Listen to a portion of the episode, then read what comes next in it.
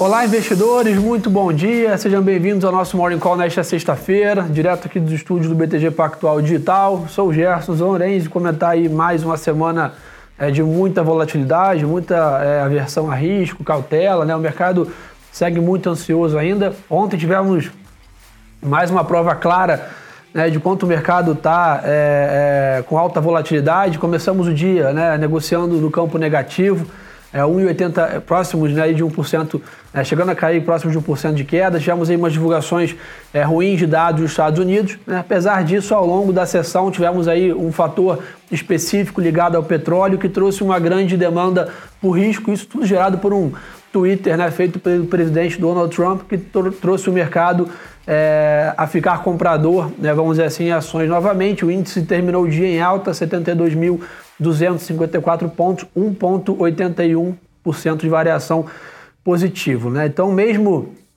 é, é, acho que vale ressaltar aí, a gente está vendo março já no retrovisor, né? A gente viu uma saída de 21,1 bilhões de reais de saída de capital estrangeiro aqui da Bolsa, né? E ainda estamos vendo, mesmo assim, é, o volume, por exemplo, de ontem negociado 23,3 bilhões, ou seja, muito acima da nossa média de negociação do ano passado. Então, acho que isso mostra o quão intenso o, o mercado está né, versus o que a gente estava vivendo em 2019. Então, acho que isso fica no radar. A gente viu as ações da Petrobras ontem é, em forte alto, chegaram a subir próximo mais de 15%, fecharam o dia com uma alta um pouco mais moderada, 8,5% né, de variação. Algumas ações também foram muito bem, como a Localiza, 10% de alta, alguma recuperação também né, dos setores né, bancário também né, relevante. Então, continuo falando com vocês em relação à Bolsa, esse cenário é, meio lateralizado, né, entre ali os 65 e 75 mil pontos. O mercado deve ficar nessa zona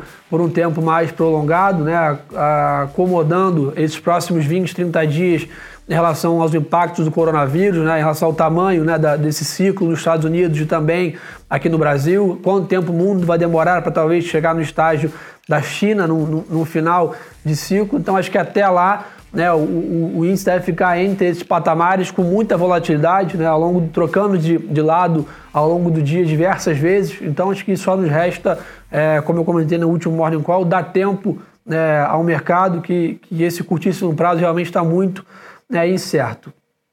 Na parte de juros, é, vimos aí o mercado ontem em sentido misto, né, a curva. O que, que isso quer dizer, pessoal? A parte curta, né, os vértices mais curtos, 2020, 21, 22, 23, é, que refletem mais a política monetária, seguiram em forte queda, ou seja, refletindo ainda a perspectiva de queda na Selic. Né? Ontem, inclusive, há algumas casas com alguma percepção mais agressiva, falando de Selic aí próxima de 2, 1,5, né? Então, naturalmente, há uma pressão generalizada né, do mercado frente ao Banco Central é, para novas quedas na Selic. Então, a gente viu a parte curta ontem com grande fechamento né, da curva, pessoal pressionando o Banco Central. Atualmente, a curva precifica próximo de 40 é, pontos percentuais em corte da Selic, ou seja, praticamente 80% de chance do Banco Central cortar em meio por cento a taxa Selic em maio.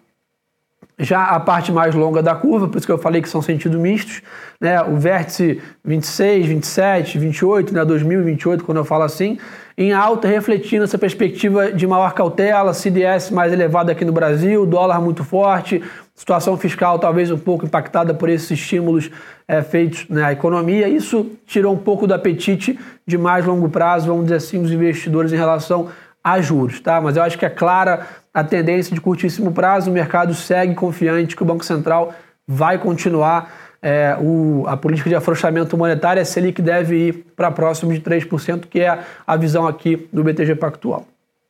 É, no mundo do câmbio, acho que a gente tem mais conversado com os clientes, tem tido mais questionamento em relação a isso. Realmente câmbio muito esticado, né? 5 é, e 26 ontem, né? Mais um dia de, de leve alta, fechou praticamente estável, mas isso, então, ou seja, tivemos um dia positivo para a Bolsa, positivo para a renda fixa, é, para juros, né? E o câmbio, é, vamos dizer assim, é, teve um dia negativo, mesmo com o Banco Central vendendo mais 835 milhões de dólares é, no, no, movimento de intervenção no mercado de câmbio, mesmo assim é, é, o real sofreu frente ao dólar. Por que disso, né? Foi o, o, terceiro dia consecutivo de alta do dólar frente às principais moedas no mundo. Então, ou seja, apesar da bolsa ter performado, a parte de juros ter ido a favor do risco, vamos dizer assim, há um sentimento claro que o cenário é muito desafiador ainda e por isso os investidores continuam comprando dólar no mundo todo. Então isso tem enfraquecido bastante a nossa moeda aqui.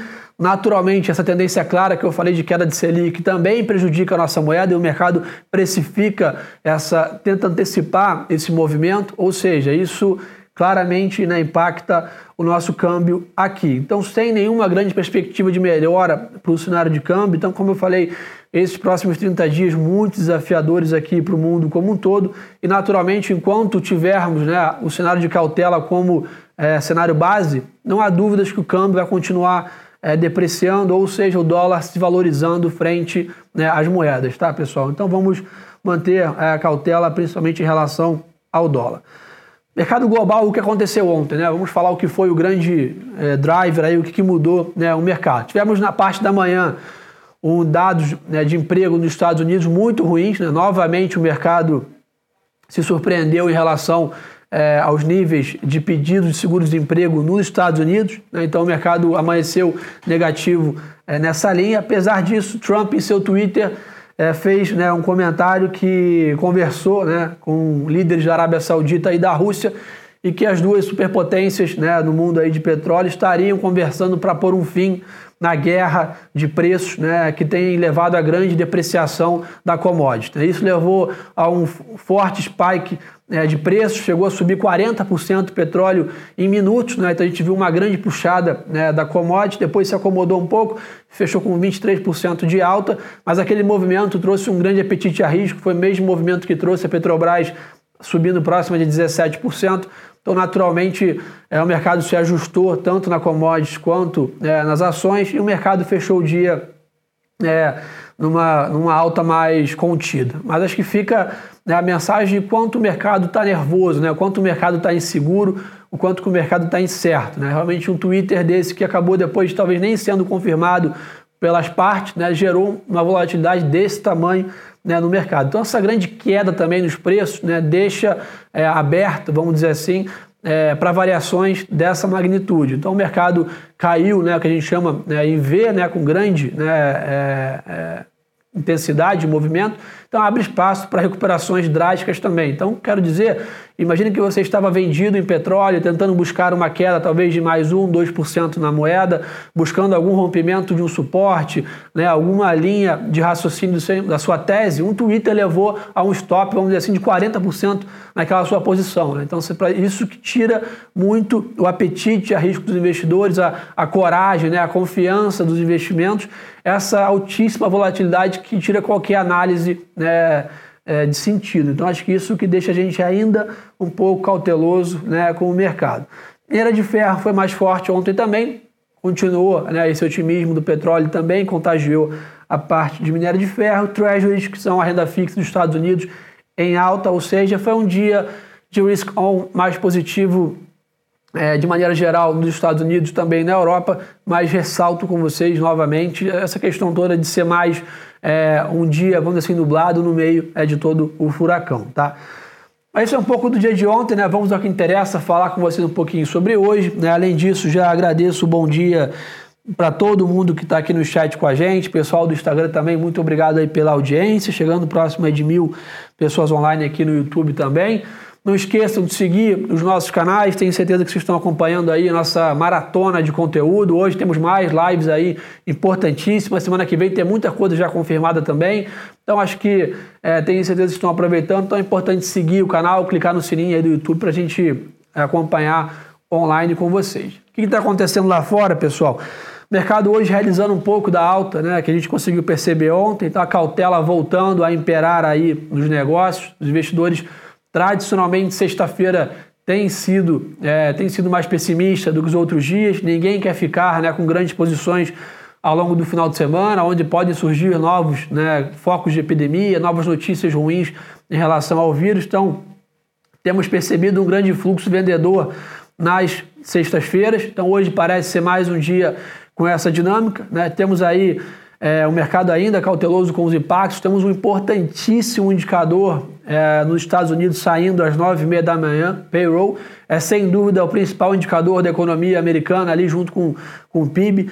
É, então temos aí dados de março, ainda não são né, dados talvez tão é, precisos em relação ao impacto do coronavírus, mas muita atenção às 9h30 da manhã, provavelmente a primeira queda no payroll aí dos últimos anos. É, ou seja, né, não teremos crescimento né, na quantidade de criação de empregos nos Estados Unidos, ou seja, muita atenção para esse indicador. Tivemos PMI da China ontem às 11 horas da noite positivo, surpreendendo aí o mercado. Isso ajuda a suavizar um pouco o movimento de hoje, mas não consegue anular ainda essa grande cautela em relação ao coronavírus. Falando nele, né, chegamos ontem a um milhão de pessoas infectadas ao redor do mundo, né, e infelizmente 53.100 mortes confirmadas, né, diagnosticadas pelo né, coronavírus, e a parte positiva, 211 mil pessoas se recuperaram né, do vírus. Então isso leva o coronavírus a ser a maior crise né, global de, de, de saúde né, desde os últimos tempos aí mais modernos da economia. Então acho que isso mostra por que, o dólar está forte, porque a bolsa ainda está nesses patamares. Então S&P futuro caindo próximo de 1%, é, MSI, Emerging Markets, né, que é o ETF né, de países emergentes como, nós, como nós caindo 0,50%. Petróleo é, indo na contramão, continua é, em alta, próximo de 5% WTI, 26,50 26 dólares o barril. Há uma grande expectativa na reunião da OPEP, que acontece na próxima semana, então, talvez um possível acordo aí para corte de produção possa né, dar uma, um respiro, vamos dizer assim, para commodities, talvez voltar a negociar acima de 30 dólares aí e se estabilizar provavelmente nesses patamares. Aqui no Brasil, o Banco Central continua fazendo rolagens de swaps, ou seja, continua fazendo a sua intervenção no câmbio entre as 11h30 e 11h40.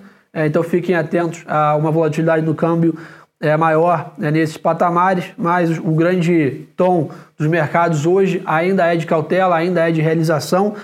É, continuo ressaltando com vocês aqui os próximos 20 dias aí de intensa volatilidade, intensa dúvida em relação à capacidade dos Estados Unidos né, de, de conter né, o coronavírus e também né, de, de frear o impacto né, de mortalidade. Então, isso só o tempo vai dizer uh, o tamanho, uh, a eficácia dessa resposta. E aqui no Brasil também não é diferente, né? Continuamos em lockdown na economia, né? todas uh, as empresas praticamente paralisadas, né? As pessoas trabalhando de casa. E a perspectiva é que isso vá continuar, pelo menos, né? Por, por, por algum tempo. Então, também essa dúvida de 15 a 20 dias permanece sobre o Brasil. Então, acho que depois ainda deve pairar, vamos dizer assim, uma outra dúvida é que o quanto que a economia vai conseguir de retomada assim que a gente tentar religar essa, é, essa máquina da economia, é, vamos dizer assim. Então, pessoal, infelizmente, não há dúvida que temos aí pelo menos mais dois meses muito desafiadores à frente, com muita volatilidade, e é por isso que eles precisam estar com a gente aqui é, acompanhando o nosso dia a dia, tá? Então, Vou entrar aqui no bate-papo com vocês, tentar me estender um pouquinho mais aqui no resumo da semana hoje. É, vamos ver o que o pessoal está comentando aqui. Bom dia, mesmo antes de iniciar a live, Daniel perguntando, será que hoje é um bom dia para day trade de Petrobras? É, Dani, acho que hoje é um dia de grande volatilidade no mercado e também na Petrobras devido a esse spike do petróleo lá fora novamente. Pode ser um bom driver aí, dado que o day trade precisa né, de movimentos, pode ser um bom dia nessa questão. É, vamos ver o que o pessoal está falando aqui. É, o Léo, dia de alto, dia de queda. O que, que você acha que, que sobe de novo hoje? Léo, hoje, pelo que nos parece, é um dia de queda, já tradicionalmente uma pressão maior de ser por ser sexta-feira, e também é uma realização aí de um pouco da alta de ontem, que foi muito mais guiada pelo petróleo exclusivamente do que qualquer outro otimismo em relação né, ao mercado. Ao contrário disso, né, tivemos recorde de fatalidades nos Estados Unidos ao longo dessa madrugada. Então, ainda notícias bem ruins em relação né, ao coronavírus. Bom dia, Léo. Obrigado aí. Ótimo final de semana para todo mundo também. É, o Renan falou muito bem aqui. Teremos aí swap cambial de 500 mil dólares, desculpa, 500 milhões de dólares aí no final da manhã, como eu comentei, às 11h30. Então fiquem atentos em relação a isso. O Léo também aproveitou e falou que petróleo e minério de ferro podem subir.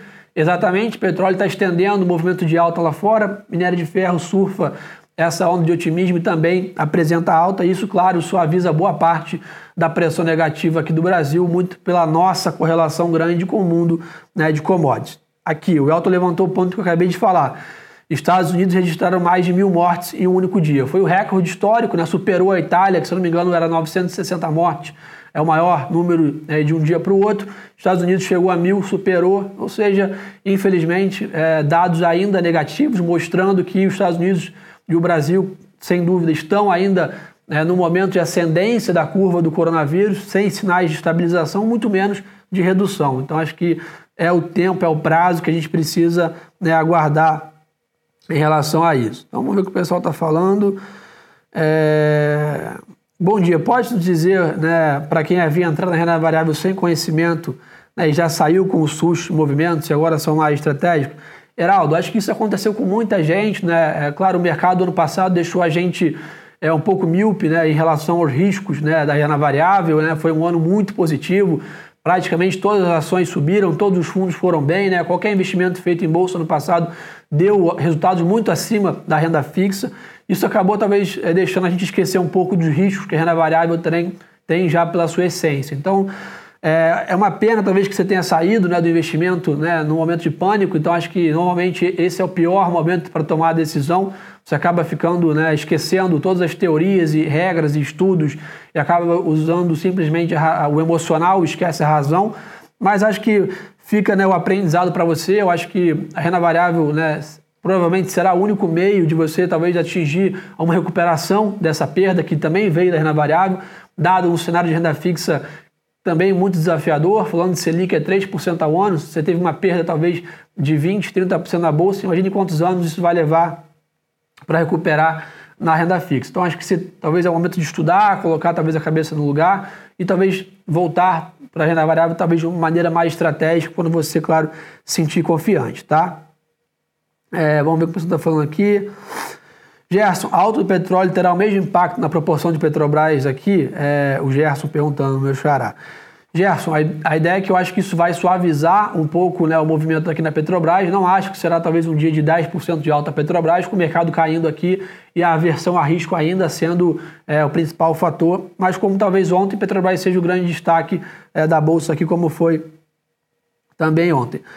Michel, qual a previsão do pico do Covid-19 nos Estados Unidos? 15 de abril? É, Michel, acho que uma semana à frente, tá? Talvez ali próximo do dia 20 de abril, acho que seria é, é, uma data mais assertiva em relação a isso. É, Gerson, qual o pior cenário para o índice e o melhor em abril? É, Gerson, como eu falei, acho que é, o ponto é, acho que a Bolsa segue nesse patamar entre 65 mil pontos no pior cenário e 75 mil pontos no cenário, vamos dizer assim, mais otimista com alguma notícia. Acho que abaixo de 65 mil, com os dados atuais também, não, não, não, teria muito fundamento. Acho que uma crise teria que piorar mais, né? Talvez a gente, talvez essa data de 20 de abril que eu falei, de, de, de máxima, né, do coronavírus nos Estados Unidos, passar para talvez 15 de maio, aí seria talvez um motivo para uma reprecificação. Mas acho que não é o cenário, e com os dados atuais, acho que a Bolsa fica nesse range de pior cenário 65, 63, ali na mínima que fez esses dias. No melhor cenário, 75 nesses patamares atual. É, vamos ver aqui. É, o Rafa levantou um ótimo ponto. Hoje é o dia de payroll, exatamente, é o principal indicador da economia dos Estados Unidos, é, da, vamos dizer assim, de, das últimas divulgações. Então, todas as atenções voltadas para 9 e meia da manhã.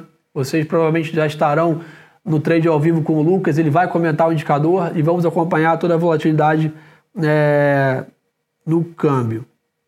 É, vamos ver aqui. Giancarlo Gerson, com esse Peru é, trará né, péssimo como esperado, o mau humor pode ser amenizado por já estar na expectativa? Então, o mercado está prevendo uma estimativa de, de menos 100 mil né, é, de criação né, de vagas, então fique com esse número na cabeça, um valor muito abaixo disso seria é, ruim para o mercado, ou seja, seria uma surpresa negativa, em contrapartida, um, um número em linha, né, ou talvez levemente é, melhor do que essa estimativa, ajudaria a amenizar, como o Giancarlo falou bem, o movimento, mas nós dificilmente hoje talvez teria um grande driver né, para ficar positivo, muito mais para amenizar. Muita gente perguntando aqui de varejo, via varejo, Magazine Luiza. Pessoal, é extremamente desafiador o cenário de curto prazo para essas empresas, né? É, todas as lojas físicas fechadas, né? o, mesmo o comércio online sofrendo um pouco com a queda de confiança dos investidores. Então temos que nos preparar. Ano passado foi um ano excelente para esse setor e esse ano será o ano talvez mais desafiador da história do setor e também dos últimos anos. Cabe a gente é, surfar essa questão. É, Moisés aqui, Gerson, se o Banco Central baixar a Selic, qual é a previsão de vocês em relação ao dólar? Moisés, lembrando que o mercado sempre antecipa os movimentos. Né? Então, por exemplo, ontem, um dia de alta na Bolsa, queda nos juros e dólar também parado. O que aconteceu é isso, né? o mercado já prevê essa queda na Selic. Não acho que o corte de 50 pontos nessa reunião agora será que vai levar o câmbio para R$ reais, por exemplo. O mercado já se antecipa e começa a montar posições muito antes. Então, grande parte, como eu falei, 80% do corte já está precificado no futuro de DI, então provavelmente grande parte desse corte também já está precificado no futuro de dólar. Né? Então, acho que isso impacta. Eu acho que talvez, se a gente talvez pensar em Selic a 2, aí sim o câmbio sofre uma reprecificação. Imagina que Selic a 3, 3,25 é o câmbio atual de 5,20 que está com essa precificação, tá? É, Michel, notícia de Rússia e Arábia Saudita, no caso? Ainda não, tá, Michel? Realmente uma grande expectativa ontem nesse Twitter do Trump. Não temos posicionamento oficial de nenhum dos dois países, mas essa reunião da OPEP na semana que vem pode ser um sinal é, de, de acordo mais firme, vamos dizer assim, ou um acordo mais formal entre as duas grandes potências de produção né, de petróleo. Vamos ver o que o pessoal está perguntando aqui. É, 60k não chega mais, é, acho que é importante ter é, esses patamares né, na cabeça. Então, pessoal, é, respondi praticamente todas as perguntas aqui. É, lembrar para vocês, né, essa situação é mais delicada, porém, eu acho que crises são feitas de ciclos. A gente tem feito aí diversas reuniões e calls com economistas, empresários, médicos, né, especialistas em, em, em epidemias ou pandemias, como é, é o caso dessa. Então, acho que apesar da crise, claro, ser, é, é, é, estar aqui na nossa porta e eventualmente poder ficar por um tempo mais longo, isso trazer um grande impacto para a economia, historicamente todas as crises são passageiras, o mercado tende a, a se recuperar. Bastante perguntas aqui em relação a ser uma boa oportunidade de compra, né? Quem já, já operou outras crises, como foi, né? 2000, né? Quem estudou aqui sobre 2000, é, 2000 também na crise da bolha, 2008 na crise do subprime, 2016, um ano extremamente difícil aqui no Brasil. Então a gente sabe que o mercado abre, é nesses momentos que abrem as oportunidades, né? A gente estava até conversando sobre isso aqui na mesa ontem. É quantas vezes a gente operando no mercado em 2016, 2017, 2018, comentando, putz, 2008 as ações bateram R$ reais, é, pô, Petrobras bateu R$ reais na crise de 2016, agora está 30. Então, são nesses momentos que as oportunidades aparecem, né? Então, acho que, de novo, você é muito difícil você acertar a mão né, entre a emoção e a razão, mas acho que agora é o momento de não tomar grandes decisões. Se você acha que, que a Bolsa está com oportunidade, na nossa opinião, tem alguns papéis muito descontados em alguns setores, líderes do seu segmento, empresas que dificilmente terão um cenário catastrófico por serem as principais empresas desse setor. Então você pode começar a montar essa posição, mas esteja preparado para muita volatilidade, esteja preparado para achar que uma ação a 20 reais está barata e está barata a 20 reais, mas ela pode sim ir para 10 ou ir para 15, caso tenhamos uma piora no cenário do coronavírus, mas você pode talvez comprar uma ação a 20 reais que você não vai ver essa ação a 20 reais se as coisas melhorarem talvez pelos próximos 10 anos. Então esse é o cenário atual. Né? O curto prazo é impossível é, de ter uma visão claríssima do que vai acontecer. Então, como eu falei, os próximos 20 dias aqui são de extremamente, extrema volatilidade, mas podem sim deixar boas janelas. Cabe a cada um de vocês entenderem o seu apetite a risco, a sua coragem, a sua capacidade de ver uma queda no seu portfólio maior ainda do que já aconteceu, mas também essa oportunidade talvez de colher frutos nos próximos 10 anos, de, de ter acesso a oportunidades que o mercado não dá toda hora, principalmente nas questões de preço. Então, convido vocês a todos a acompanhar as lives no nosso canal ao longo do dia. Muita coisa bacana aí com pessoas renomadíssimas no mercado, que talvez vão continuar esse meu discurso aqui de, de orientação e clareza no momento de extrema, extremo desafio para a gente aqui na parte de gestão né, de investimentos. Então, uma ótima sexta-feira a todos, um final de semana melhor ainda para todo mundo. Espero que todos aproveitem essa quarentena para fazer um recap da semana, estudar, rever nossas lives no canal, estudar o que aconteceu no mercado, ouvir o nosso podcast, é, ouvir novamente o nosso Morning Call para colocar a cabeça no lugar e passar por esse momento mais delicado, vamos dizer assim, dado é, medida do possível, de uma maneira mais suave. Tá bom, pessoal? Um forte abraço a todos e volto com vocês segunda-feira sem falta. Valeu!